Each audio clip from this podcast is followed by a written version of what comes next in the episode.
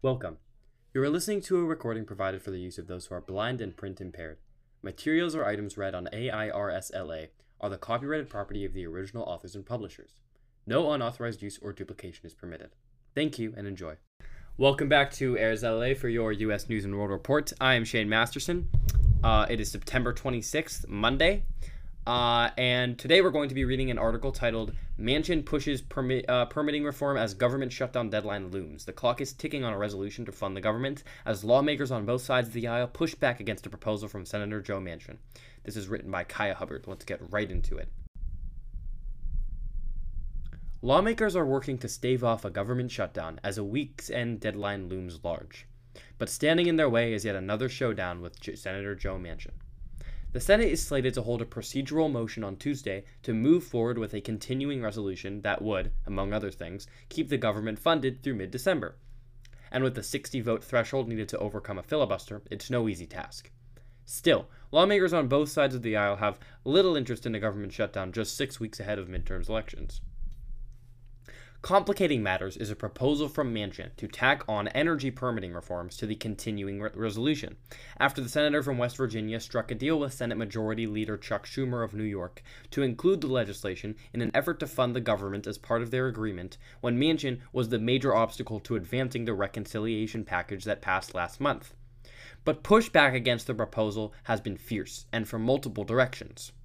Progressives, chief among them Senator Bernie Sanders of Vermont, have lambasted the legislation, which would make it easier for West Virginia's Mountain Valley Natural Gas Pipeline project to move forward, as environmentally hazardous, and warned that it would disproportionately affect communities of color and low-income areas. Meanwhile, Republicans, despite pushing for a permitting reform for years, have argued that Manchin should not be rewarded for his support for the Inflation Reduction Act, which came as a surprise to many when the key centrist switched course in July, agreeing to climate provisions that had once seemed out of the question. Manchin sought to address his colleagues' concerns over the weekend in an op-ed published in the Wall Street Journal, arguing that the balanced legislation should be a unifying moment for both parties, and is a key to keeping the country's energy future secure for generations to come. Quote, contrary to the radical agenda of Senator Bernie Sanders and his allies, who seem oblivious to the reality of the global and domestic energy challenges we face, the common-sense permitting reforms contained in the Energy, Energy Independence and Security Act of twenty twenty-two will help cut costs and accelerate the building of the critical energy infrastructure we need, Manchin wrote, claiming that only blindness due to, quote, extreme politics could explain why Republican lawmakers would even consider supporting the same position on energy as Sanders. Nevertheless, Schumer told reporters last week that Manchin's proposal would be included in the continuing resolution, adding that he's working hard to have it pass. Meanwhile, lawmakers are also considering attaching other provisions to the continuing resolution, including the reauthorization of Food and Drug Administration user fees, winter heating aid, and funding for Afghan resettlement. The White House urged Congress to approve more than eleven billion dollars in aid for Ukraine, along with disaster relief funding, monkeypox funding, and more than twenty-two billion dollars for fighting covid nineteen. While support for Ukraine aid and disaster relief funding appears likely, recent comments from President Joe Biden suggesting that the pandemic has ended have appeared to make the chances of already unlikely Republican support for pandemic funding abysmal. Even if the continuing resolution can clear the upper chamber, a number of House Republicans have already threatened to withhold support for the bill, unless it extends funding through early January, rather than the intended mid-December t- timeline.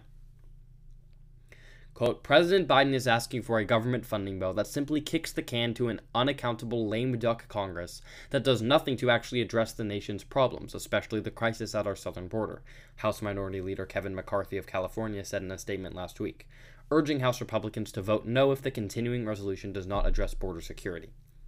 The race to fund the government comes as a congressional approval, as congressional approval has been trending higher since August, when Democrats secured a slew of legislative victories, according to a Gallup poll released Monday.